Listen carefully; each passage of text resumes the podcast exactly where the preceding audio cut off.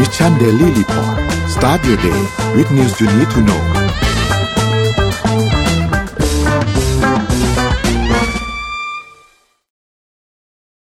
สวัสดีครับยินดีต้อนรับเข้าสู่ Mission Daily Report ประจำวันที่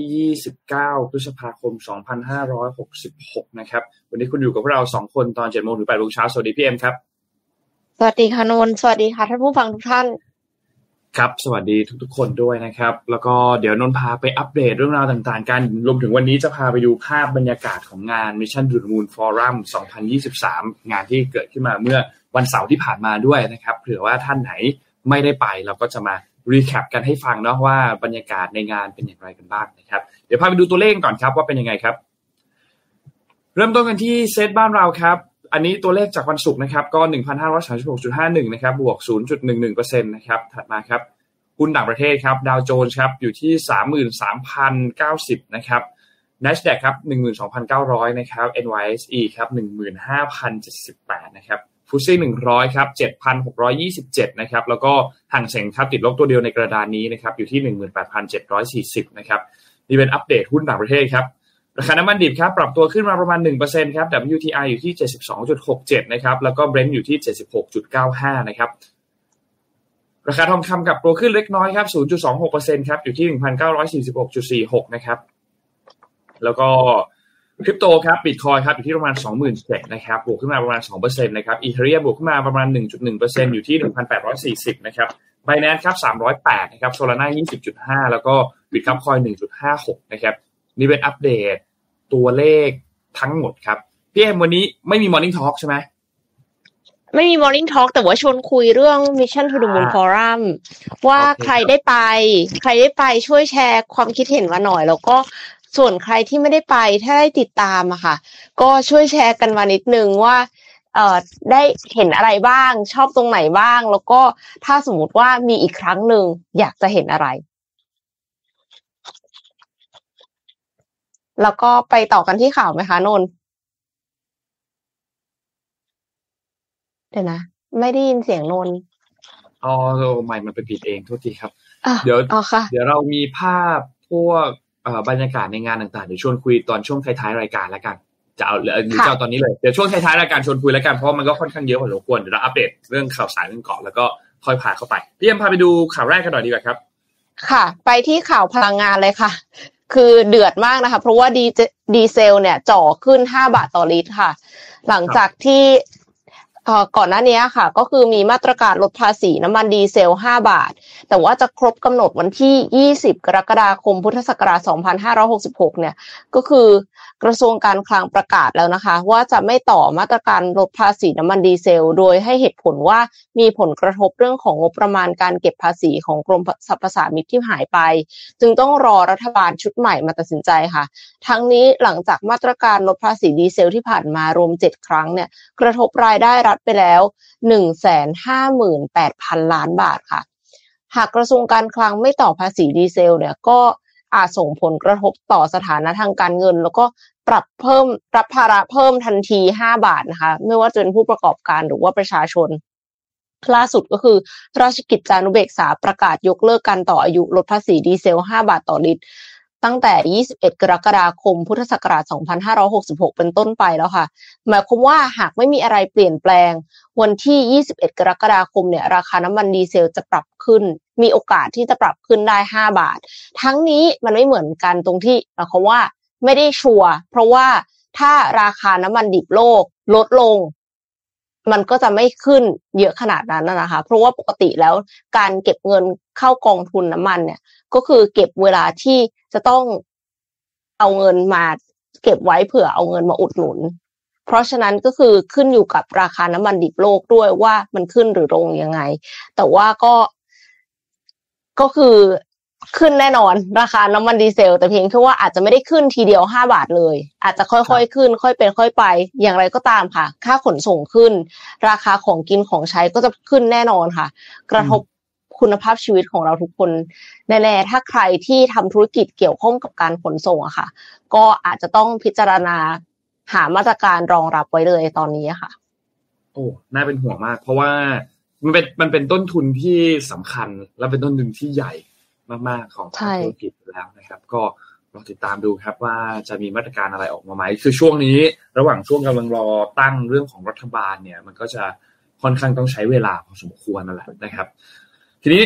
ไหนๆพูดถึงเรื่องรัฐบาลกันแล้วนนพาไปข่าวการเมืองเริ่มต้นข่าวการเมืองกันบ้างกันนะครับสัปดาห์ที่แล้วเนี่ยมีทั้งเอาข่าวการเมืองมาท้ายๆเอาข่าวการเมืองมาเริ่มต้นนะครับ แต่ว่า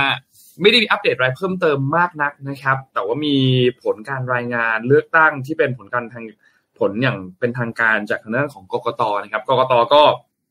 มีการปล่อยตัวผลการเลือกตั้งอันนี้ออกมาอย่างเป็นทางการแล้วนะครับ ก็เป็นไปเหมือนเดิมครับนั่นแหละครับ ที่เป็นพรรคก้าวไกลนะครับที่ได้คะแนนสูงที่สุดนะครับคือ 151 เสียงสสนะครับรองลงมาคือพรรคเพื่อไทย 141 เสียงนะครับ แล้วก็เป็นทางด้านของพรรคภูมิใจไทยนะครับที่มี 71 เสียงนะครับ แล้วก็มีพรรคอื่นๆที่ค่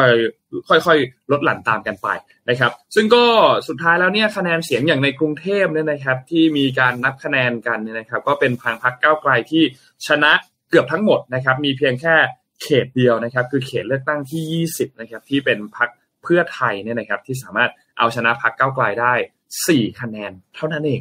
นะครับ ต้องบอกว่าเฉียดฉิวมากๆนะครับ แล้วก็ต้องรอติดตาม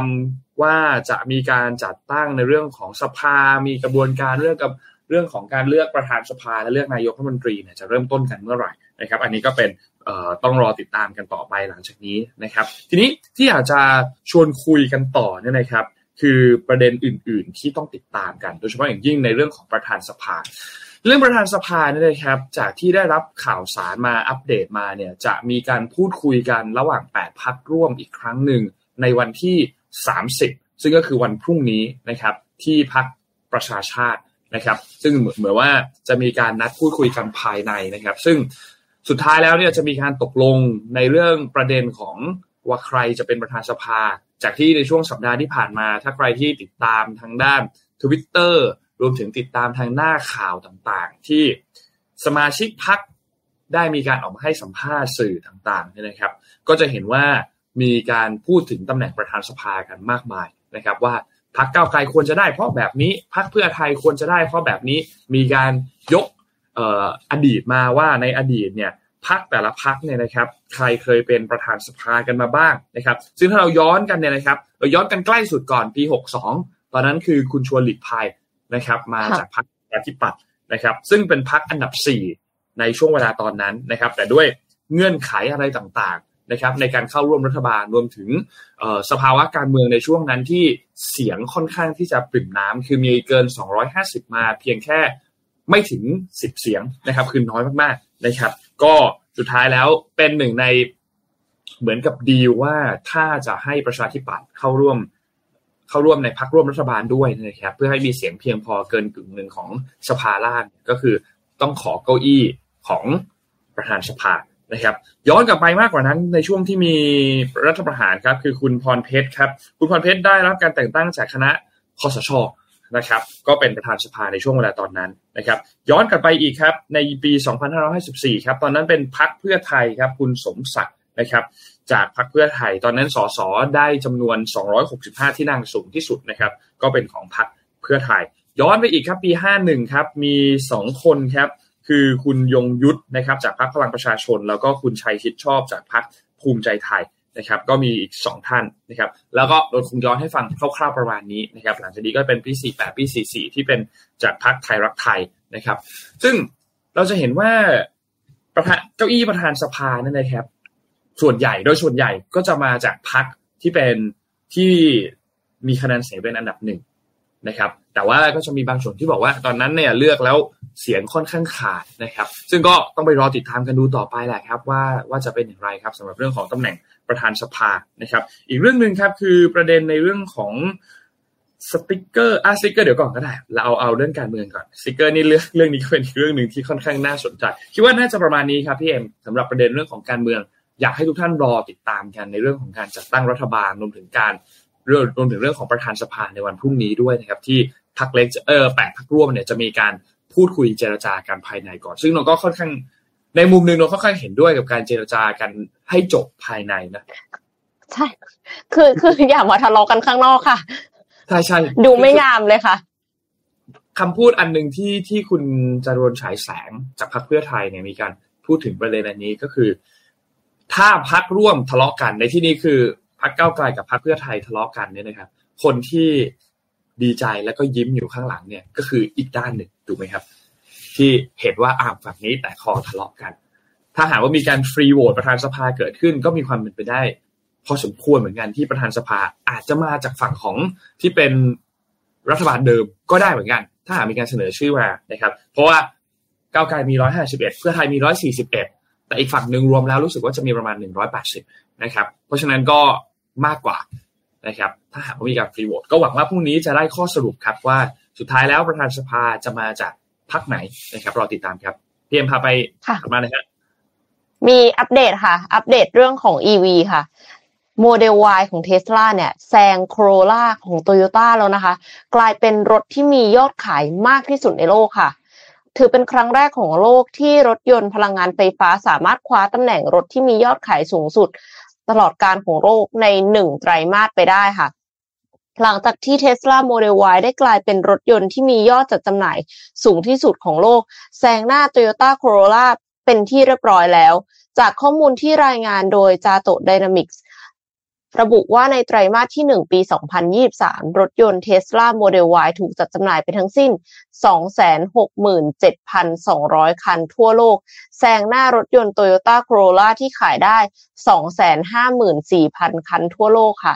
Tesla เนี่ยไม่ได้ออกมาเปิดเผยยอดขายตัวเลขที่แท้จริง แต่ว่าระบุว่า มีรถยนต์รุ่นโมเดล Y ถูกจัดส่งให้กับลูกค้ามากถึง 400,000 คันในไตรมาสที่ผ่านมาค่ะ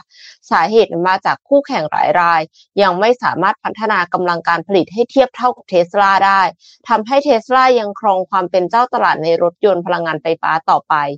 แต่ค่ะแม้ว่าเทสลาจะมียอดจัดจำหน่ายรถยนต์สูงที่สุดแล้วถ้าแต่ถ้าวัดจากรายได้ของบริษัท เทียบกันกับ Volkswagen Toyota General Motors และ Ford Tesla เนี่ยยังไม่ถือว่าเป็นบริษัทยานยนต์ขนาดใหญ่นะคะ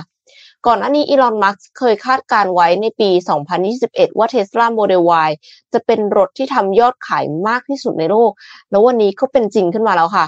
แต่ว่าอีลอน มัสก์เนี่ยไม่ได้มีข่าวดีแค่ข่าวเดียวนะคะ มีอีกข่าวหนึ่งค่ะ เป็นเรื่องของ Neuralink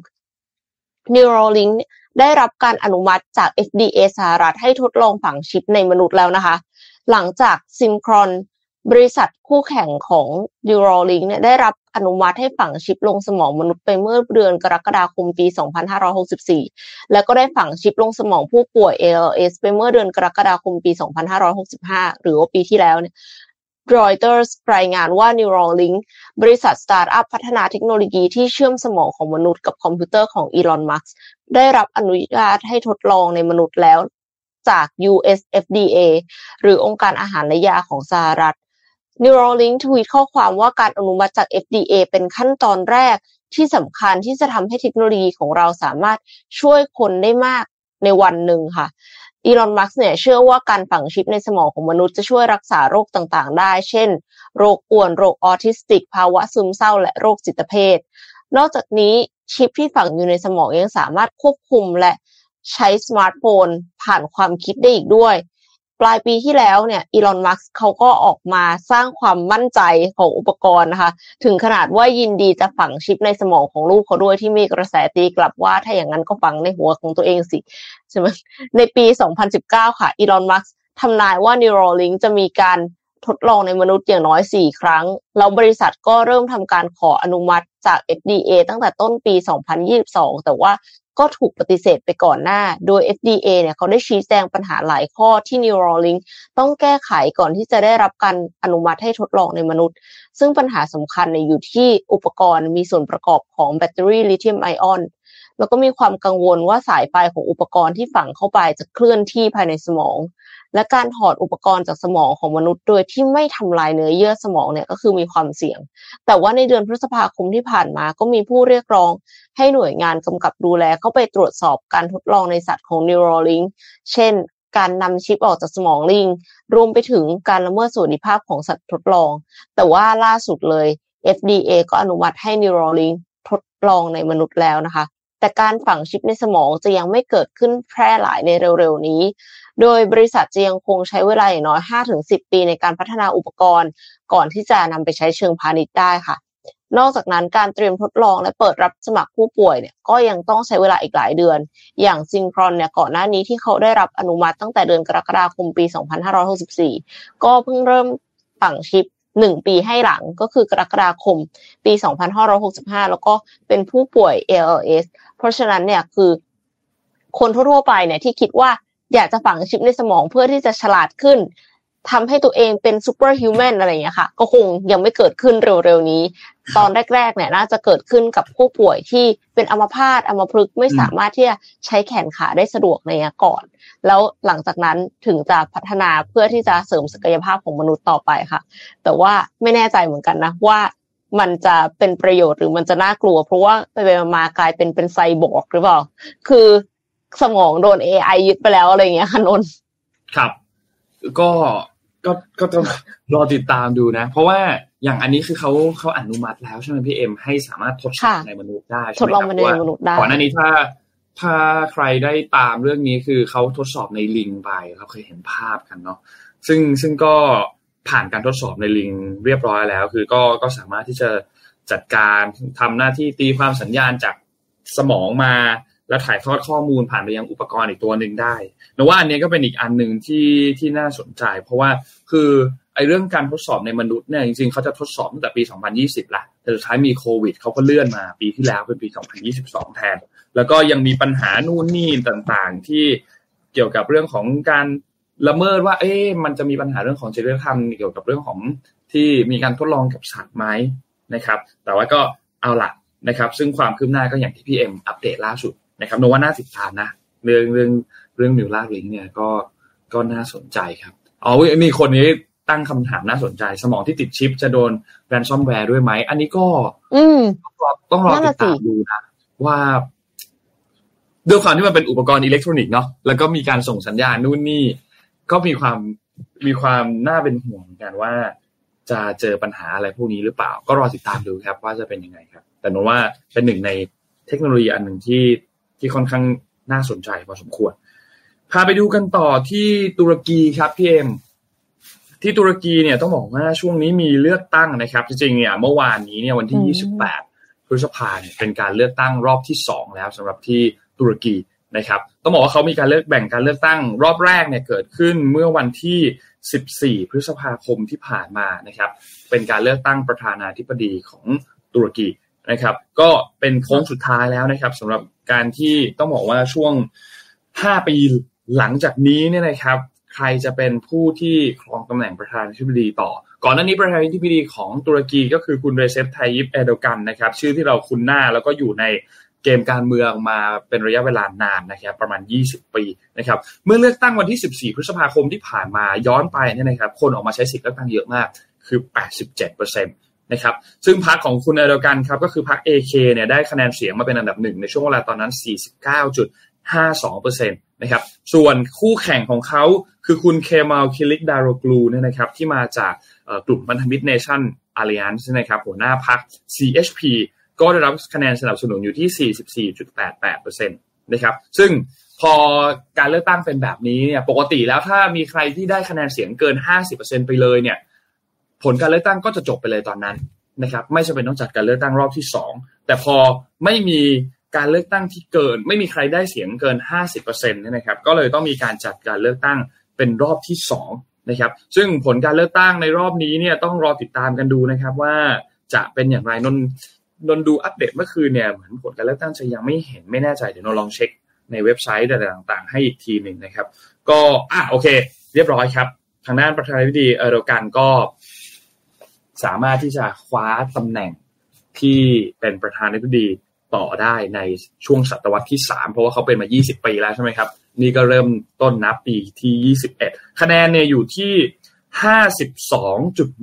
52.14%นะครับที่ได้รับคะแนนโหวตนะครับ ซึ่งก็นับคะแนนไปแล้วเนี่ยที่เว็บไซต์อย่าง CNBC รายงานเนี่ยคือนับคะแนนไปแล้ว 99.43%นะครับแล้วก็คู่แข่งของเขาเนี่ยนะครับ ได้ไป 47.86%ซึ่งก็ต้องบอกว่าถือเป็นคะแนนที่สูสีนะครับค่อนข้างสูสี แต่ถ้าเราไปดูถ้าในเปอร์เซ็นต์อาจจะสูสี แต่ถ้าเราไปดูคะแนนจริง ๆ เนี่ยต้องบอกว่าห่างกันประมาณ 2 ล้านคะแนนนะครับ ก็เป็นนั้นว่านั่นแหละครับ เราก็จะได้เห็นทางด้านของเอ่อ Recep Tayyip Erdogan นะครับ นั่งเก้าอี้ประธานาธิบดีของทางด้านตุรกีกันต่อไปนะครับต้องบอกว่าคือคักครับคือคักมากครับสำหรับการเลือกตั้งในครั้งนี้ นะครับ เพราะว่ามีคนมาเลือกตั้งกันเยอะมากๆ คือก่อนหน้านี้เนี่ยเอ่อเอโดการเองก็ได้รับเสียงวิพากษ์วิจารณ์กันวิพากษ์วิจารณ์ค่อนข้างหนักจากเหตุแผ่นดินไหวครั้งใหญ่ในตอนนั้นนะครับ แล้วก็อาจจะรับมือได้ไม่ค่อยดีสักเท่าไหร่นะครับรอติดตามดูครับว่าภายใต้การนำของเอโดการต่อในศตวรรษที่สามนะครับจะเป็นอย่างไรนะครับ แล้วก็ต้องบอกว่ายังมีอีกหลายอันครับที่มีงานอีกเพียบเลย ที่ที่รอเขาอยู่ ที่จะต้องมาตัดสินใจกันต่อในตำแหน่งประธานาธิบดีนะครับ เพราะว่าก็น่าสนใจครับทั้งประเด็นในเรื่องของนาโตนาโตนะครับ ประเด็นในเรื่องของนิวเคลียร์ประเด็นเรื่องของผู้อพยพนะครับ รวมถึงบทบาทของเขาในระหว่างเรื่องประเด็นสงครามรัสเซียแล้วก็ยูเครนนะครับ น่าติดตามครับ อันนี้ก็เป็นอีกหนึ่งหนึ่งการเลือกตั้งที่น่าสนใจนะพี่เอ็มเป็นอีกหนึ่งรูปแบบแล้วกัน เพราะว่าบ้านเขายี่สิบผลปีที่คะแนนยี่สิบเอ็ดปีที่สุดสุดยอดที่อยู่ที่นาอนยู่ที่มาอกยู่ในที่อยู่ในโดยวงการการเมืองนะ แล้วก็มีบทบาทค่อนข้างสำคัญนะครับสำหรับเรเซฟไทยิปเอโดกันนะครับต้องบอกว่าน่าสนใจครับพี่เอ็มประเด็นเรื่องนี้นะ เพราะว่าการเลือกตั้งบ้านเขาอย่างบ้านเราเราเลือกสสใช่ไหมครับ แต่ที่นี่ที่ที่นั่นเขาจะมีระบบระบบการเลือกตั้งอีกแบบหนึ่งที่เป็นเลือกประธานาธิบดีนะครับ แล้วก็ถ้าผลมันไม่ขาดผลไม่ไม่เกินไม่มีใครได้เกินห้าสิบเปอร์เซ็นเนี่ยก็จะเป็นที่จะต้องจัดการเลือกตั้งรอบใหม่ ซึ่งเขาก็เลือกไปแล้ววันที่ 14 แล้วก็เว้นไว้สองสัปดาห์ แล้วก็มาเลือกกันอีกรอบหนึ่งในวันที่ 28 เมื่อวานนี้ประมาณนี้ครับเออก็พาไปต่อค่ะ ที่เรื่องของ AI สักนิดหนึ่งนะคะ JP Morgan Chase ประกาศสร้าง Index GPT ค่ะ สำนักข่าว CNBC รายงานว่า JP Morgan Chase ธนาคารเพื่อการลงทุนชั้นนำเนี่ยประกาศเดินหน้าพัฒนา AI ที่คล้ายกับ Chat GPT ก่อนหน้านี้ที่ออกมาบอกว่า คือ JP Morgan เองก็แบนการใช้ Chat GPT ในบริษัทนะคะ แต่ว่าพัฒนา AI ที่คล้ายกับ Chat GPT เนี่ยเขาไม่ได้เอามาแข่งกับ Chat GPT โดยตรงนะ เพราะว่าเขามีจุดประสงค์ที่แน่นอนค่ะ ตัวนี้เนี่ยตั้งใจพัฒนาขึ้นมาเพื่อช่วยให้ลูกค้าของธนาคาร ตัดสินใจลงทุนได้ดีขึ้นค่ะ โดย AI ตัวนี้ชื่อว่า Index GPT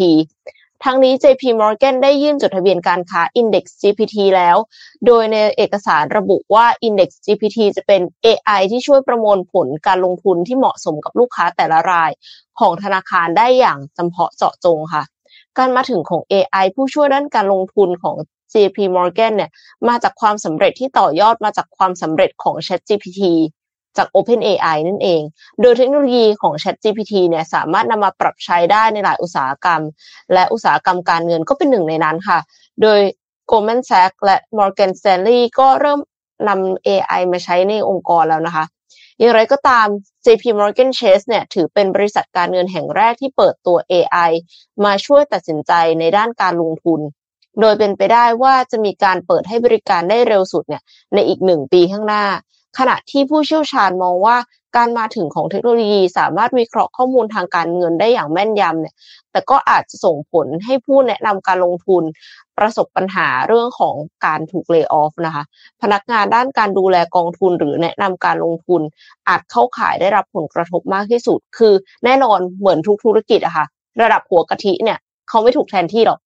แต่ว่าคนที่กลางๆ แล้วคนที่อ่อนเนี่ยก็คือ อาจจะถูกแทนที่โดย AI เร็วกว่าที่คิดไว้ค่ะแล้วก็มีนักวิเคราะห์ในใน YouTube ก็บอกว่า ที่ประกาศออกมาเนี่ยน่าจะเน้น PR คือเน้น PR ทั้งในบริษัทแล้วก็นอกบริษัทว่า JP Morgan ไม่ตกขบวน เราก็มี AI เหมือนกันนะ ส่วนจะมีประโยชน์ขนาดไหนก็ต้องติด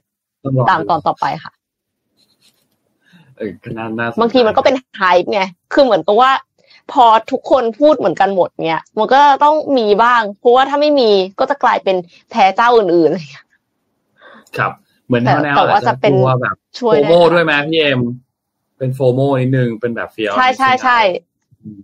ประมาณนั้นด้วยค่ะ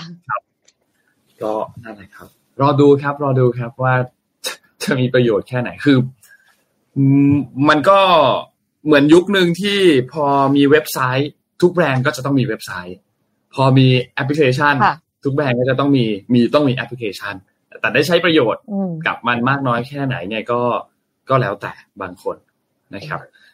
พาไปดูเรื่องถัดมาครับ เกี่ยวกับที่สหรัฐกันบ้างนะครับ ที่สหรัฐน่าสนใจมาก เพราะว่ามีประเด็นในเรื่องของ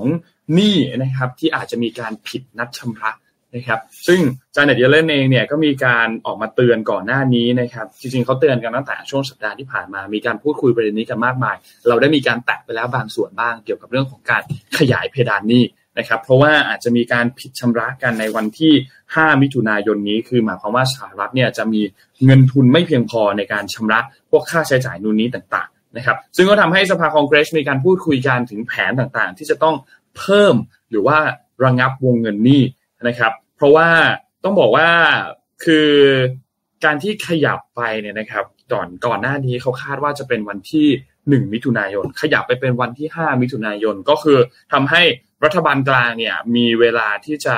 เขาเรียกว่าเจรจาพูดคุยหาแผนในการที่จะมารับมือต่างๆเนี่ยนะครับ ก่อนที่จะถึงวันที่เป็นเขาเขาใช้หลายคำมากเราเห็นคาว่า X day เราเห็นคำว่าถ้าภาษาไทยเห็นคำว่าเป็นแบบเหมือนเป็นวันโลกาวินาเลยนะ เพราะว่าจะมีปัญหาในเรื่องของการชำระหนี้นะครับ เพราะว่าไม่สามารถที่จะชำระค่าใช้จ่ายทั้งหมดได้ ซึ่งก็เลื่อนไปเป็นวันที่ 5 มิถุนายนนะครับทั้งฝั่งทำเนียบขาวเองทั้งพับริพับลิกันเองนะครับที่อยู่ในสภาก็ไปมีการพูดคุย มีการหาทางต่างๆเพื่อที่จะบรรลุข้อตกลงว่า โอเค ปัจจุบันเนี่ย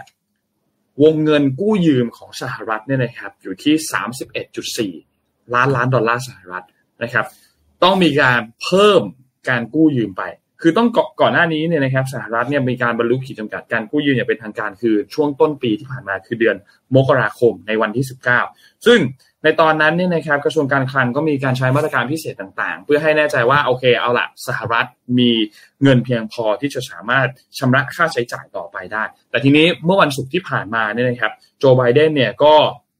มีการให้สัมภาษณ์ว่า เอ๊ดูเหมือนแล้วทุกอย่างเนี่ยจะค่อนข้างโอเคนะสถานการณ์ต่างๆ ดูแล้วเนี่ยไปในทางโพสิทีฟแล้วก็ตอนนี้เนี่ยเอ่อทั้งฝั่งการพูดคุยดูนี่ต่างๆ ก็ดูเหมือนจะจะค่อนข้างโอเค ทางด้านจานิตจะเล่นที่เป็นรัฐมนตรีกระทรวงการคลังเนี่ยนะครับ ก็มีการส่งสัญญาณต่างๆ ว่าสถานการณ์ทางการเงินตอนนี้เนี่ยมันอยู่ในจุดที่เลวร้ายมากน้อยแค่ไหน เพราะว่ารัฐบาลกลางเนี่ยจำเป็นที่จะต้องจ่ายเงินเนี่ยคือ1นึ่งแสนสามหมื่นล้านดอลลาร์สหรัฐนะครับ ซึ่งก็มี มีเงินหลายส่วนครับ ที่จำเป็นที่จะต้องนำพวกนี้เนี่ยไปชำระนะครับ ซึ่งเอาละสุดท้ายแล้วเนี่ยนะครับ ปัญหาเนี่ยเจอทางออกนะครับ เพราะว่าทางด้านสหรัฐเนี่ยสามารถที่จะมีการเจรจากัน แล้วก็ขยายเพดานหนี้ออกไปได้นะครับ ซึ่งต้องบอกว่าวันนี้เนี่ยช่วงเช้าเดี๋ยวรอติดตามการเปิดตลาดของที่สหรัฐเนี่ยนะครับ ก็ต้องบอกว่าอาจจะเขียวกันพอสมควรเลยแหละมีคนก็ติดตามรอที่จะซื้อสินทรัพย์นู่นนี่ต่างๆ กันอยู่นะครับก็มีสัญญาณพอสมควรก็รอติดตามกันดูนะครับ เพราะว่าก่อนหน้านี้เนี่ยด้วยความไม่แน่นอนมากๆของตลาดทางการเงินทั้งวิกฤตเพดานหนี้เองวิกฤตธนาคารเองที่เราเห็นสหรัฐมีการล้มกันของธนาคารมากมายเหลือเกินเนี่ยนะครับ แต่สุดท้ายแล้วก็มีการปรับเพดานหนี้กันสำเร็จในรอบนี้นะในปัญหาเรื่องนี้นะครับ ก็จะไม่ผิดชำระหนี้ละหลายๆท่านที่กังวลกันอยู่เนี่ยก็จะ สามารถที่จะจัดการในเรื่องประเด็นนี้ได้นะครับ ซึ่งก็มีคนที่มาช่วยเจรจากันมากมายครับเควินแมคคาที่ครับ Speaker of the House หรือว่าประธานสภาของผู้แทนรัษฎรสหรัฐนะครับโจไบเดนประธานาธิบดีนะครับมีการหารือกันแล้วก็มีการบรรลุข้อตกลงอันนี้นะครับ ซึ่งหลังจากนี้เนี่ยพวกข้อตกลงที่เขาพูดคุยกัน ก็จะต้องมีการเขียนออกมาเป็นร่างกฎหมายนะครับ แล้วก็มีการตรวจสอบกันกับที่ทำเนียบขาว และหลังจากนั้นเนี่ยก็ให้ รัฐบาลมีการลงคะแนนเสียงต่างๆ ซึ่งคาดว่าน่าจะเสร็จสิ้นเรียบร้อยภายในวันพุธนี้คือวันที่ 31 พฤษภาคมนะครับถ้าไม่มีอะไรผิดพลาดนะครับ ตอนนี้เขาตกลงกันได้ละเหลือเพียงเพียงแค่ร่างออกมาให้มันเป็นออกมาเป็นกฎหมาย แล้วก็มีการโหวตกันให้เรียบร้อยนะครับ เพราะฉะนั้นอันนี้จะเป็นจุดเปลี่ยนแปลงครั้งใหญ่เหมือนกัน เพราะว่ามีการปรับในเรื่องของประเด็นลดการค่าใช้จ่ายของรัฐบาลต่างๆ มีการเปลี่ยนเป้าหมายเพื่อให้คนเนี่ยได้งานที่ทำมากขึ้น แล้วก็ไม่มีการเก็บภาษีใหม่ๆ ไม่มีโครงการใหม่ๆของรัฐบาลที่เข้ามาเป็นส่วนหนึ่งในข้อตกลงอันนี้ด้วยนะครับ ก็แน่นอนว่าไม่ใช่ข้อตกลงที่ทุกคนจะได้ทุกสิ่งที่ต้องการนะครับที่โจไบเดนพูดถึงประเด็นนี้ แต่ว่าก็เป็นข้อตกลงที่หาจุดที่สมดุลหาจุดร่วมกันที่คนส่วนใหญ่เนี่ยเห็นพ้องต้องกันนะครับเดโมแครตพรรคเดโมแครตบางคนอาจจะไม่ชอบกฎหมายนี้ แล้วก็คิดว่าเอออันนี้เป็นชัยชนะของพรรครีพับลิกันนะครับเพราะฉะนั้นก็มีการ เขาถึงกับมีการจัดการประชุมเลยนะครับ เพื่อที่จะอธิบายให้สมาชิกพรรคเดโมแครตเข้าใจว่าข้อตกลงนี้เนี่ยคืออะไร และมีความสำคัญอย่างไรพักสมาชิกพักควรจะถึงลงคะแนนเสียงให้กับข้อตกลงอันนี้นะครับ เพราะฉะนั้นท้าทายอย่างหนึ่งนอกจากที่เขาตกลงกันได้แล้ว คือการลงคะแนนเสียงที่จะต้องมาติดตามดูว่าเพียงพอไหม เพราะว่าต้องใช้เสียงจากทั้งสองสภาครับ สภาล่างสภาสูงสสและสวนะครับ ซึ่งก็ต้องบอกว่าตอนนี้สสเนี่ยรีพับลิกันครองเสียงเยอะมากกว่า ทั้งสสและสวเลย สวเนี่ยคือมีพรรคเดโมแครตนะครับ เพราะฉะนั้นก็รอติดตามดูครับ และต้องอนุมัติภายในวันที่ 5 มิถุนายนนี้ด้วย เพื่อไม่ให้มีการผิดชำระหนี้เกิดขึ้นนะครับ ก็รอติดตามดูครับรอติดตามดูว่าจะเป็นอย่างไรครับนนคิดว่าเรื่องนี้น่าสนใจครับพี่เอ็ม สำคัญมากๆค่ะ มีคนกังวลว่าจะเกิดโดมิโนด้วยค่ะ คือถ้าสหรัฐผิดนัดชำระหนี้เนี่ย โอ้โห แล้วคือคนที่เป็นเจ้าหนี้สหรัฐอีกแล้วค่าเงินดอลลาร์จะเป็นยังไง คือตอนนี้แต่ละคนหมายถึงว่ามีหลายประเทศก็พยายามถอยห่างจากการใช้เงินดอลลาร์แล้ว ไปใช้เงินสกุลของประเทศตัวเองในการเทรดกับประเทศอีกประเทศหนึ่งถ้าถ้าเป็นอย่างนั้นนี่น่าจะคนที่ถือเงินดอลลาร์น่าจะหนักอยู่ค่ะ แล้วก็พาไปต่อที่สหรัฐอเมริกาอีกสักข่าวหนึ่งแล้วกันค่ะ แต่ว่าเป็นข่าวเทคโนโลยีค่ะ แคลิฟอร์เนียเปิดตัวหุ่นยนต์สร้างโซลาร์ฟาร์มทำงานเร็วกว่าคนสามเท่าค่ะสหรัฐอเมริกาเนี่ยเป็นประเทศที่ภาคการผลิตไฟฟ้าปลดปล่อยคาร์บอนถึง 30%ดังนั้นจึงมีมาตรการเปลี่ยนมาใช้พลังงานสะอาด เร่งสร้างเทคโนโลยีเพื่อยับยั้งปัญหาโลกร้อน หนึ่งในนั้นก็คือสร้างโซลาร์ฟาร์มค่ะ ทั้งนี้การสร้างโซลาร์ฟาร์มเนี่ยมีต้นทุนที่สูง แล้วก็ใช้แรงงานคนเป็นจำนวนมาก ขณะที่โลกกำลังวิกฤต และต้องการพลังงานไฟฟ้าเพิ่มขึ้นเนี่ยมันอาจจะสายเกินไป ถ้ารอมนุษย์สร้าง เพราะว่าถ้าสร้างเนี่ยก็คือใช้เวลา 2-4 ปีถึงจะเสร็จสิ้นทั้งหมด จึงนำหุ่นยนต์มาใช้เพื่อที่จะให้ก่อสร้างได้เร็วขึ้นค่ะ โดยบริษัทเนี่ยชื่อว่า Built Robotics สตาร์ทอัพด้านยานยนต์อัตโนมัติ จากรัฐแคลิฟอร์เนียได้เปิดตัวหุ่นยนต์ RPD 35เป็นหุ่นยนต์ก่อสร้างอัตโนมัติขนาดใหญ่ที่มีความสามารถในการก่อสร้างฟาร์มพลังงานแสงอาทิตย์ระดับสาธารณูปโภคได้เร็วกว่าแรงงานมนุษย์ถึง 3 เท่า การทำงานของหุ่นยนต์เนี่ยสามารถขนเสาเข็มได้มากถึง 200 เสาต่อครั้ง และตอกเสาบนพื้นด้วยความเร็วเฉลี่ยหนึ่งเสาในระยะเวลาเพียง 73 วินาทีค่ะ เร็วมาก พร้อมเทคโนโลยี GPS ช่วยกำหนดจุดตอกเสาเข็มได้อย่างแม่นยำ บ้านเรือน1 0 0 0 0แสนหลังเนี่ยต้องใช้โซลาเซลล์ขนาด 250 เมกะวัตต์จำนวน 1 0 0 0 0แสนแผง หากใช้หุ่นยนต์จะสามารถติดตั้งเสาเข็มได้มากถึง 300 เสาต่อวัน รวดเร็วกว่าการติดตั้งแบบแมนนวลในปัจจุบัน 3-5 เท่า แต่การทำงานของหุ่นยนต์เนี่ยก็ยังต้องอยู่ภายใต้การควบคุมของทีมงาน 2 คน แต่ก็คือใช้แค่ 2 คนเองนะคะ ตอกได้ 300 เสาต่อวันเนี่ยอย่างไรก็ตามระบบเซ็นเซอร์ที่ติดตั้งในหุ่นยนต์เนี่ยมีความปลอดภัยสูง โดยจะช่วยลดอุบัติเหตุจากการตอกเสาเข็มโดนหนีบหรือโดนกระแทก และเสียงจากการตอกเสาเข็มก็บาง เบากว่าการตอกเสาเข็มทั่วไปด้วยค่ะ ขณะนี้หุ่นยนต์ RPD 35ถูกนำไปทดลองใช้กับงานก่อสร้างจริง ๆ แล้ว ทีมผู้สร้างก็คาดว่าจะให้บริการออกสู่ตลาดจริง ก่อนสิ้นปี 2566 นี้ค่ะ ก็หุ่นยนต์ก็เข้ามาช่วยในทุกอุตสาหกรรมเลยนะคะ แล้วก็แต่จริง ๆ แล้วอันเนี้ยเอ็มคิดว่าเป็นเรื่องที่ดีนะ เพราะว่ามันใช้แรงงานอะคือหุ่นยนต์ก็ น่าจะทำได้ดีกว่ามนุษย์ แล้วก็คือมนุษย์เองก็ไม่ได้อยากทำงานประเภทนี้อยู่แล้วด้วยอะค่ะ คือคนงานก่อสร้างก็หายากมากๆเลย ดังนั้นถ้าใช้หุ่นยนต์ทำได้เร็วขึ้น ก็น่าจะดีกว่าค่ะ ครับดีครับ น่าสนใจครับ พาไปดูเรื่องถัดมาครับ เป็นประเด็นที่ต้องบอกว่าน่าน่าสนใจมาก แล้วก็เพิ่งรู้ไม่เคยรู้มาก่อนเลย คือวงการรถบรรทุกกับสติกเกอร์ พี่เอ็มเห็นข่าวนี้ยัง เห็นแวบๆแต่ว่าเหมือนเห็นมีคนมาเคาน์เตอร์ด้วยว่าแบบเฮ้ยมันไม่ได้ไม่น่าใช่นะอะไรคือประเด็นเรื่องนี้น่าสนใจมากเอ่อเริ่มต้นมาจากคุณวิโรจน์ลักขณาอดิศรครับ ที่เป็นว่าที่สสบัญชีรายชื่อของพรรคก้าวไกลนี่นะครับ มีการโพสต์ Facebook ประเด็นขึ้นมาว่า เอ๊ะทำไมถึงมีรถบรรทุกหลายคันมาก ที่มีสติกเกอร์ที่ทุกท่านเห็นอยู่เนี่ยที่เป็นสติกเกอร์ลายกระต่ายสีฟ้า หรือจริงๆ ต้องบอกว่ามีเยอะมาก มีลายสติกเกอร์ มีลายที่เป็นแบบกังฟูแพนด้าเป็นลายที่เป็นเหมือนหน้าหน้าตาของแผนที่ประเทศไทยอะไรอย่างเงี้ย ซึ่งบางคนก็ดูแล้ว เอ๊ะ มันก็ไม่ได้เท่อะไร แล้วก็ไม่ใช่สติกเกอร์ตกแต่งรถ แล้วก็ต้องบอกว่าบางคนบอกว่าเป็นเหมือนสติกเกอร์ระบบ Easy Pass ซึ่งคุณวิโรจน์บอกว่าเขามองแล้วก็เป็นเหมือนแค่สติกเกอร์เรียบๆ ไม่น่าจะมีระบบอิเล็กทรอนิกส์อะไร ซึ่ง ก็มีคนยืนยันว่าเป็น Easy Pass จริง ๆ คือติดแล้วผ่านฉลุยไปเลย หมายความว่าอะไร เดี๋ยวค่อยๆอธิบายให้ฟังกัน คือสติกเกอร์ตัวนี้เนี่ยนะครับคุณวิโรจน์ก็อธิบายต่อว่า จริงๆแล้วกลไกกลไกเนี่ยคือแบบนี้ครับ คือมีองค์กรองค์กรหนึ่งองค์กรลึกลับไม่พูดชื่อ ไปไล่เคลียร์มา แล้วเหมือนเป็นการเหมาจ่ายไปก่อนเลย แล้วจากนั้นก็จะติดสติกเกอร์ ซึ่งสติกเกอร์ Easy Pass ที่พูดถึงอันเนี้ยไม่ได้เกี่ยวอะไรกับการทางพิเศษนะครับ ถ้าถ้าใครติดตามข่าวเรื่องนี้จะเห็นว่าการทางพิเศษเนี่ยรีบรีบออกมาเช็คชี้แจงเลยนะครับ ในประเด็นอืมที่บอกว่าเออสสคุณวิโรจน์เนี่ยมีการโพสต์ Facebook มาเกี่ยวกับเรื่องของ Easy Pass ซึ่งก็ต้องบอกว่าทางด้านการทางพิเศษเนี่ยไม่ได้เป็นคนที่จัดทำสติกเกอร์อันเนี้ยขึ้นมานะครับแล้วช่องทางเนี่ยก็เปิดให้สำหรับ Easy Pass เนี่ย เปิดให้เฉพาะรถ4ล้อเท่านั้นนะครับซึ่งรถบรรทุกที่เป็น4ล้อขึ้นไป หรือว่า4ล้อที่ไม่มีบัตร Easy Pass เนี่ยไม่สามารถที่จะผ่านช่องทาง Easy Pass ได้นะครับ ซึ่งก็มีการแถลงกันทันท่วงที ซึ่งก็คุณวิโรจน์เองก็ไม่ได้พูดถึงของสติกเกอร์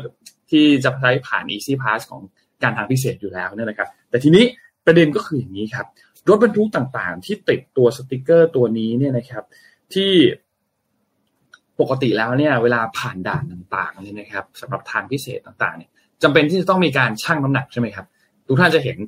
ทางด้านซ้ายของถนนเนี่ย จะมีด่านที่เป็นด่านเหมือนกับ ด่านชั่งน้ำหนักว่า เอะรถบรรทุกบรรทุกน้ำหนักมาเท่าไหร่ ตามกฎหมายถูกต้องตามกฎหมายหรือเปล่านะครับ แล้วก็มีคนที่พูดถึงกันว่า ไม่ว่าจะมาชั่งมาหนักเท่าไหร่ ถ้ามีสติกเกอร์อันนี้เนี่ยก็สามารถที่จะผ่านได้เลย นะครับซึ่งราคาเนี่ยก็จะอยู่เป็นหลักพันบาท ตามระยะทางตามจำนวนด่านต่างๆ อย่างแบบเนี้ยที่เป็นสติกเกอร์กระต่ายเนี่ยเขาบอกว่า 3,000 บาทต่อเดือนนะครับ ซึ่ง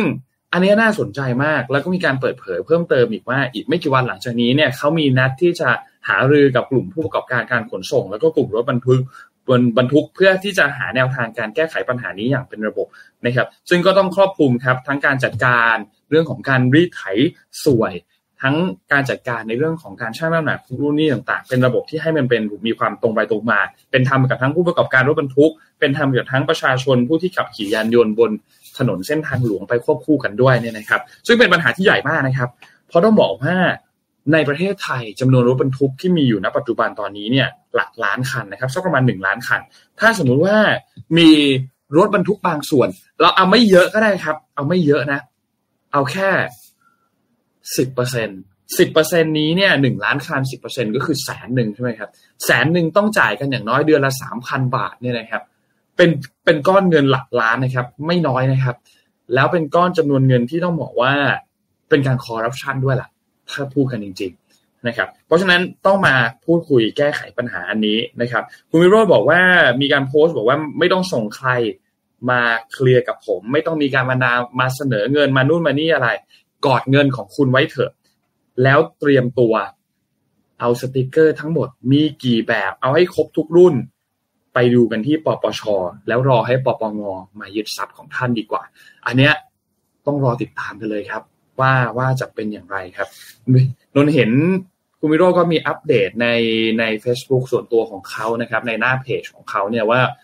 เนี่ยมีการส่งไลน์และให้สมาชิกทุกคันแกะสติกเกอร์กระต่ายและอันเก่าออกให้หมดนะครับ แล้วก็มีการหลีกเลี่ยงทางเมืองนู่นนี่ต่างๆนะครับ ก็ อืม น่าสนใจครับ น่าสนใจครับ รอรอคือการที่เอารถรถที่บรรทุกเกินน้ำหนักอะ ขึ้นไปบนทางด่วนมันมันทำให้ไม่ปลอดภัยนะคะ คือหมายถึงว่า คือคือคำนวณไว้แล้วว่ามันรับน้ำหนักได้ขนาดไหน แล้วเสร็จแล้วปรากฏว่ามีของที่หนักกว่านั้นขึ้นไปอะค่ะ ในอนาคตทางด่วนมันก็จะซุดเนาะ หรือว่าไม่อย่างนั้นน่ะ ถ้าเกิดอุบัติเหตุอะไรขึ้นน่ะ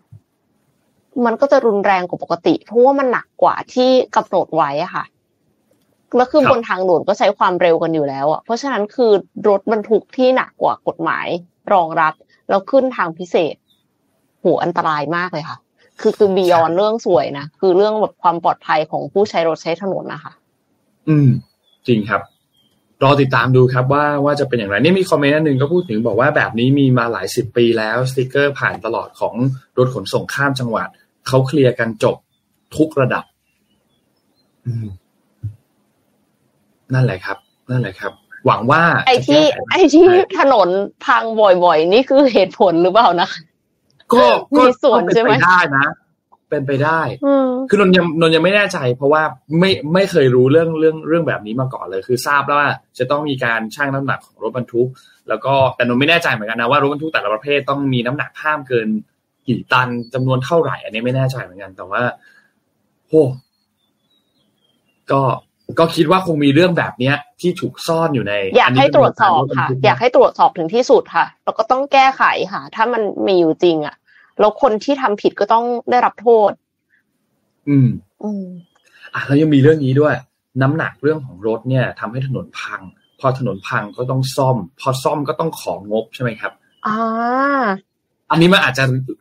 รากลึกกว่าที่เราคิดนะอาจจะมีอาจจะมีอืมอาจจะมีความรากลึกกว่าที่เราคิดว่า เออพอมีเรื่องของงบ แล้วมีคำถามต่อมาว่า ของงบมาแล้ว งบประมาณอันนั้นถูกนำไปสร้างถนนที่มีคุณภาพจริง ๆ หรือเปล่า อันนี้ก็ต้องรอติดตามดูว่าว่ามีประเด็นอันนี้ด้วยหรือเปล่าเรายังไม่แน่ใจนะครับ แล้วก็มีเรื่องขนของผิดกฎหมายด้วยที่คอมเมนต์คนนี้พูดถึงใช่ อืมนั่นแหละพาพาเรีไปยกพาไปเรื่องดีๆ กันบ้างค่ะ เรื่องครับมิชชั่นมิชชั่นทูเดอะมูนฟอรัมดีไหมคะอ่าได้ได้ได้มามามางานฟอรัมพาไปเป็นยังไงชมภาพบ้างบรรคยารับกาศพี่เอ็ม ต้องบอกว่าก็ก็คึกคักเยี่ยมมากเลยค่ะเยี่ยมคึกครื้นมากแล้วก็แต่ละ session ค่ะ แต่ละ session เนี่ยก็คือแน่นมากเลย คือเอ็มนั่งฟังอยู่ในในห้องหลักเป็นหลักเลยนะคะ แล้วก็คือครับรู้สึกว่าโอ้โหแต่ละคนเนี่ย เตรียมมาดีมาก คือ curate content มาดี แล้วก็ที่ชอบเป็นพิเศษเลยคือ session ของพี่เล้งที่เกี่ยวกับเป็น the art of networking อะค่ะ ตอนแรกก็ไม่ได้คาดหวังอะไรมากนะ เพราะว่าคิดว่าอืมก็คงต้องเหมือนกับ เป็นเทคเกอร์กีเปอร์ตอบแทนกันมั่งอะไรอย่างเงี้ยแต่ปรากฏว่าไม่ใช่ค่ะ คือมีติดตลกหลายมุกมากเลย แล้วก็คือพี่เล้งบอกว่าเวลาที่จะ transform ตัวเองเนี่ยคือถ้าอายุขนาดนี้แล้วเนี่ย คงไม่ใช่การอ่านหนังสือ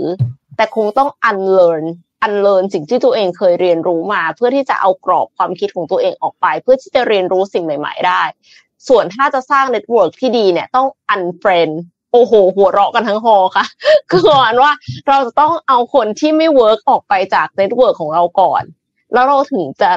ทำให้ network ของเราดีได้ เช่นเดียวกันกับคนในองค์องค์กร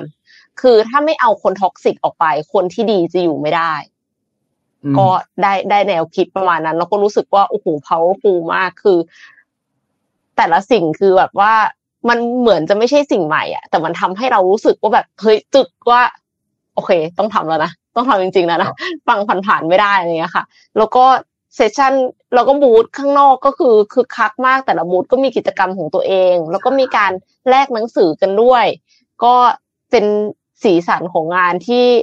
ที่ทำให้มีด y นามิกเนาะมันสร้าง community ด้วยไม่ใช่ว่าแค่มางานแล้วต่างคนต่างมาค่ะแต่ว่าครับมีการพบปะกัน แล้วก็มีหลายคนที่เข้ามาทักทายเอ็มด้วยก็ขอบคุณมากๆเลยค่ะ แล้วก็นนท์ก็เป็นพิธีกรภาคสนามนะ เดินแนะนำทั่วทุกบูธเลย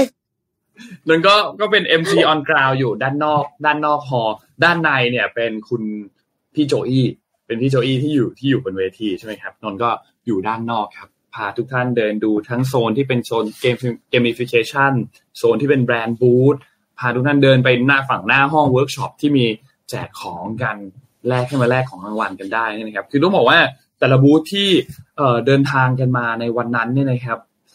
ต้องบอกว่ามีกิจกรรมมากมาย อย่างบูธที่ทุกท่านเห็นในภาพณปัจจุบันอันเนี้ยคือบูธของ Liberator นะครับ ก็ก็มีบูธที่ที่ต้องบอกว่าสนุกสนานมาก เขาก็มีทั้งกิจกรรม มีทั้งให้เรื่องของการเปิดบัญชีนะครับ Liberator เนี่ยจะมีบูธสองอัน จะมีจุดอันหนึ่งที่เป็นบูธอันเนี้ยเป็นบูธใหญ่ของเขาก็จะเป็นบูธเกี่ยวกับเรื่องของการลงทุนนะครับ และอีกด้านหนึ่งที่เป็นบูธเป็นเป็นเป็ดอันนั้นนะครับ เป็นบูธรูปเป็ดเขาก็จะพูดอืมมนุษย์เป็ดเป็นเป็ดให้กำลังใจชีวิตว่าเอ่อให้กำลังใจคนที่เป็นเป็ดคือคนที่ทำหลาย ๆ อย่างอะมีความสามารถหลาย ๆ อย่าง อาจจะมีบางส่วนมีไม่ได้สุดไปในด้านไหนเป็นพิเศษ แต่สามารถที่จะทำได้หลายอย่าง ซึ่งก็มามาให้กำลังใจเขียนป้ายกัน แล้วก็คิดว่าเอ้ย skill ไหนที่เป็น skill ที่คุณมีและสำคัญที่สุดอะไรอย่างเงี้ย นะครับ ก็มีกิจกรรมมากมายที่เกิดขึ้น อย่างบูธของสกูดิโอเนี่ยนนท์นนท์นนท์คิดว่าเป็นบูธที่เจ๋งมากนะเพราะว่าเขาตั้งใจทำมากเลย คือถ้าใครที่ได้ไปร่วมเล่นโอ้ To the Moon คือจะพาเหมือนเป็นกระต่ายใช่ไหมแล้วก็พาไปที่ดวงจันทร์ ซึ่งทุกท่านที่ลงทะเบียนเนี่ยเขาก็จะได้บัตรมาเหมือนเป็นตั๋วนะครับ ที่สามารถที่จะเอาไปแตะแล้วก็ขึ้นยานอวกาศไปดวงจันทร์ นะครับ แล้วมันก็จะมีหน้าจอที่อยู่ตามพื้นที่ต่างๆของงานด้วยนะครับ ทุกท่านก็จะเห็นงานของเห็นตัวกระต่ายของตัวเองเนี่ยที่ได้เข้าไปที่งานตรงนั้น ที่ได้เข้าไปที่ดวงจันทร์ตรงนั้น แล้วนอกจากนี้ก็ยังมีบูธอีกมากมายเลยครับ พร้อมกับของแจกที่พี่เอ็มพูดถึงเมื่อกี้ก็คือบูธ Mission to the Moon เนาะตรงกลางที่มีกิจกรรมนะครับ ทั้งมีแลกหนังสือ ทั้งมี กิจกรรมที่ไม่ให้มาร่วมกันโหวตว่า skill ไหนเป็น skill ที่สำคัญที่สุดที่มาแปะสติกเกอร์ แล้วก็ที่ทุกท่านเห็นอยู่ตรงภาพตรงนี้คือเป็น blind book meetup ที่เราจะลงเวลากัน แล้วก็สุดท้ายเนี่ยมาแลกหนังสือมานั่งคุยกันประมาณ 5 นาทีนะครับ ซึ่งก็อันนี้ก็มีเซอร์ไพรส์ด้วยที่มีทั้งพี่แท็บพี่ปิ๊กพี่โทมัสนะครับที่มาร่วมกิจกรรมกันในครั้งนี้ด้วยนะครับ ก็หวังว่าอันนี้มีมีมีพี่เอ็มถ่ายด้วยก็สมมูลด้วยมีมัสคอตสมมูล รู้สึกว่าจะถ่ายคนแรกเลยจะสมมูลครับผมนนก็ไปจอยมาด้วยเหมือนกันนะฮะแล้วนี่สมบูรณ์มาหรือยังเนี่ยครับวันนี้ออกมาแล้วมาแล้วมาแล้วมาแล้วมาแล้วนั่นแหละครับนึกว่าเหนื่อยจากอีเวนต์อยู่ ไม่ค่อยได้ดูเซสชั่นที่อยู่ด้านในห้องสักเท่าไหร่เพราะว่านนนนจะยืนอยู่ข้างนอกซะเยอะ มีไปติดภารกิจข้างนอกใช่มีได้ดูก็ session สุดท้าย ที่เป็น session สนทนาสนทนาหาธรรมใช่ก็สนุกสนานครับ เซตเป็น session ที่สนุกสนานสำหรับใครที่ไปร่วมงานมาแล้วอาจจะพลาดบาง session บนเวที เพราะว่าจะต้องไปเข้าห้องเวิร์กช็อปใช่ไหมครับ มีลงเวิร์กช็อปไว้เนี่ย สามารถที่จะดูย้อนหลังได้ รู้สึกว่าจะเริ่มต้นกันวันที่หนึ่งมิถุนายนนะครับ ก็สามารถจะดูย้อนหลังได้ 90 วันเลย 3 เดือนนะครับสำหรับใครที่จองผ่านทาง Zipevent นะครับ ก็ดูย้อนหลังได้นะครับ ส่วนคนที่ไม่ได้ไปร่วมงานเนี่ยนะครับนนไม่แน่ใจนะนนไม่แน่ใจเหมือนกันเองรอทีมงานอัปเดตทีหนึ่งว่า จะมีช่องทางย้อนหลังให้ดูหรือเปล่าเนี่ยนนไม่แน่ใจเหมือนกัน แต่ว่า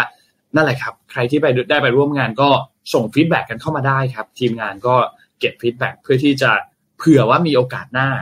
ที่เราจัดงานแบบนี้อีกนะครับ ไม่รู้ว่าจะเกิดขึ้นอีกครั้งหนึ่งเมื่อไหร่นะครับ แต่ก็เผื่อว่ามีโอกาสนะครับ จะได้มาจัดงานให้ดีๆกันอีกครั้งหนึ่งนะครับ ให้ทุกท่านเข้ามานะครับ ใครที่ได้ไปงานเล่าให้ฟังกันใน comment หน่อยครับว่า เป็นอย่างไรกันบ้างครับสำหรับ 20 speaker 9 session แล้วก็อีก 4 เวิร์กช็อปครับ มีคนบอกว่าอยากให้รอบต่อไปจัดให้ไม่ตรงกับงาน THAIFEX พอดีไปออกงานที่นู่นเลยไม่ได้ไป โอ้ยอ๋อสงสารคนที่ไปออกบูธอะ คือเขาเขาเลี่ยงไม่ได้อะ อืมก็จริงครับคือด้วยด้วยด้วยความที่มันเป็นจังหวะเวลามันเป็นช่วงที่ post covid มาแล้วเนาะแล้วคนก็อั้นจัดงานกันพอสมควร งานก็เลยจะ นนเชื่อเลยทุกเสาร์อาทิตย์อะ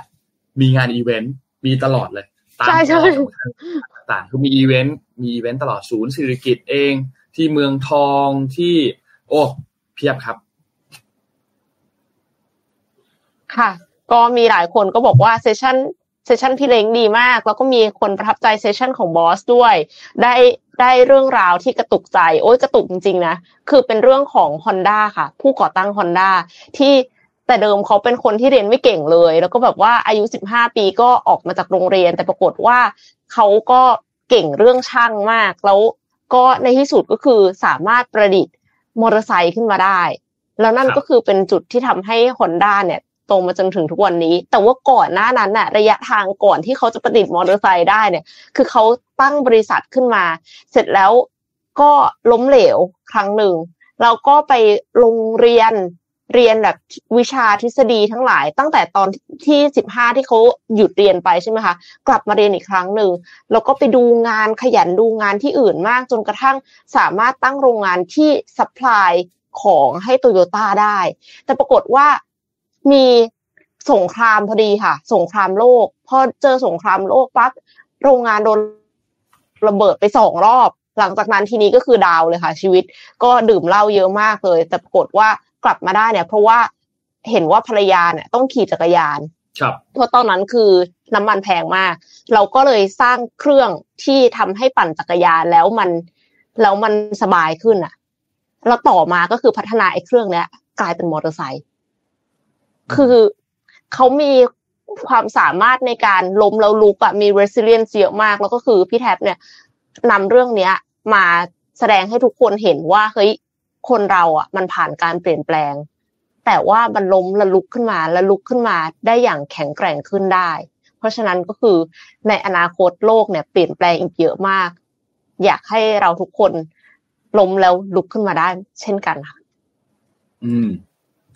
เป็นเป็นเป็นอีกหนึ่งเซสชันที่นนได้ฟังช่วงแรกๆแต่ได้ฟังไม่จบได้ฟังได้ฟังสั้นๆเพราะต้องออกมาทำงานข้างนอกต่อเดี๋ยวยังไงอาจจะรอหาโอกาสไปดูย้อนหลังกันอีกทีหนึ่ง นะครับ น่าจะประมาณนี้ครับสำหรับงานฟอรัมในวันงานเมื่อวันเสาร์ที่ผ่านมาครับ ก็ต้องบอกว่าสนุกสนานกันไปนะครับ แล้วก็ขอบคุณทุกท่านมากๆที่มาร่วมกิจกรรมเนาะที่มาร่วมงานขอบคุณแขกทุก ๆ คนที่มา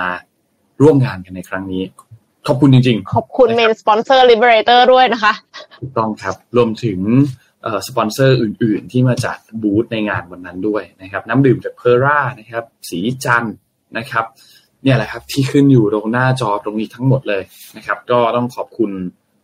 ทุกๆแบรนด์มากๆรวมถึง media partner นะครับ ที่มี media partner มากมายเหลือเกินในวันนั้นนะครับ ที่มา มี Career Visa ด้วยนะอ่าโอเค ขอบคุณทุกคนมากๆครับ ที่ทำให้งานวันในวันในวันนั้นสำเร็จรุ่งออกมาได้นะครับ เคนนมพาไปดูเรื่องถัดมาครับ จริงๆเป็นเรื่องเรื่องเรื่องการเมืองอีกสองเรื่อง แต่ว่าอาจจะยังไม่ได้อยากลงประเด็นในวันนี้เพราะว่ามีดีเทลกันพอสมควรก็เลยอยากพาไปเรื่องกีฬากันบ้าง ไม่แน่ใจทีมงานเตรียมเรื่องกีฬากันเสร็จหรือยังแต่นนก็จะพูดไปเรื่อยๆก่อนแล้วกันนะครับ คือเมื่อวานนี้เนี่ยก็เป็นนัดสุดท้ายละของของที่ที่พรีเมียร์ลีกนะครับก็เป็นนัดสุดท้ายแล้วเรียบร้อยก็จบฤดูกาลกันไปเป็นว่าทีมตารางข้างบนไม่ได้มีอะไรเปลี่ยนมากครับแมนซิตี้ก็ได้แชมป์ไป แล้วก็โควตายูฟ่าแชมเปี้ยนส์ลีกก็เป็นทางด้านอาร์เซนอลแล้วก็แมนเชสเตอร์ยูไนเต็ดแล้วก็นิวคาสเซิลนะครับแต่ทีมที่ตกชั้นไปเมื่อวานนี้เนี่ยคือมีเซาท์แฮมป์ตันครับมีลีสยูไนเต็ดแล้วก็เลสเตอร์ซิตี้ครับเลสเตอร์ซิตี้หลังจากที่ได้แชมป์มาถ้าจำไม่ผิดคือปี 2015 2016 2017แถวๆนี้โซนโซนเนี้ยสุดท้ายก็ต้องตกชั้นไปในฤดูกาลนี้นะครับ ต้องรอไปเล่นในแชมเปี้ยนชิพในฤดูกาลหน้านะครับ ก็หวังว่าจะได้เห็นเลสเตอร์กลับขึ้นมาในลีกระดับสูงสุด เร็วๆนี้อาจจะเป็นฤดูกาลหน้าหรือเปล่าก็ก็หวังว่า แต่ว่าปีนี้ผลงานก็ค่อนข้างย่ำแย่นะครับ ทั้งเรื่องของการที่ต้องใช้งบประมาณในการสร้างสนามในการลงทุนนู่นนี่ต่างๆทำให้งบประมาณในการเสริมนักเตะอาจจะไม่ได้ดีมากนักนะครับแล้วก็ต้องมีการปล่อยตัวหลักไปหลายคนด้วย ตอนนี้หลังจากนี้ต้องรอติดตามดูครับว่าเลสเตอร์เนี่ยจะมีใครที่ ย้ายออกบ้างนะครับ เพราะว่าก็ต้องน่าจะต้องขายผู้เล่นที่เป็น big name กันพอสมควรครับ เพื่อที่จะเอาค่าใช้จ่ายนู่นนี่ต่างๆ มาเสริมทีมเพื่อที่จะไปลุยในแชมเปี้ยนชิพกันต่อด้วยนะครับ รวมถึงนักเตะหลายๆคนที่แบกค่าเหนื่อยค่อนข้างเยอะก็มีข่าวในเรื่องของการที่จะถูกตัดค่าเหนื่อย 50%เพราะว่าตกชั้นด้วยนะครับ ก็ให้กำลังใจกันต่อไปครับสำหรับทีมจิ้งจอก จิ้งจอกสยามนะคนคนจะเคยให้ฉายาเป็นจิ้งจอกสยาม แล้วก็อีกสองทีมก็คือลีสยูไนเต็ดกับทางด้านของเซาท์แฮมป์ตันที่ตกชั้นกันไปก่อนหน้านี้แล้วพรีเมียร์ลีกก็เป็นอันสรุปกันไปประมาณนี้ ส่วนลีกสเปนครับก็เป็นตอนนี้ยังไม่ได้เตะนัดสุดท้ายกันนะครับ จะเตะนัดสุดท้ายกันเนี่ยในหลังจากช่วงหลังจากนี้นะครับ ซึ่งก็ต้องบอกว่าสเปนตอนนี้ ทีมที่ได้แชมป์ไปแล้วก็คือบาร์เซโลนานะครับนำขาดไปแล้วนะครับ ได้แชมป์ไปเป็นที่เรียบร้อยแล้วนะครับ รวมถึงที่ลีกของ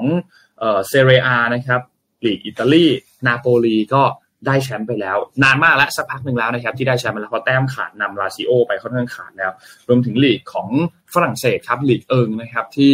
เป็นปารีสแซงต์แชร์แมงครับที่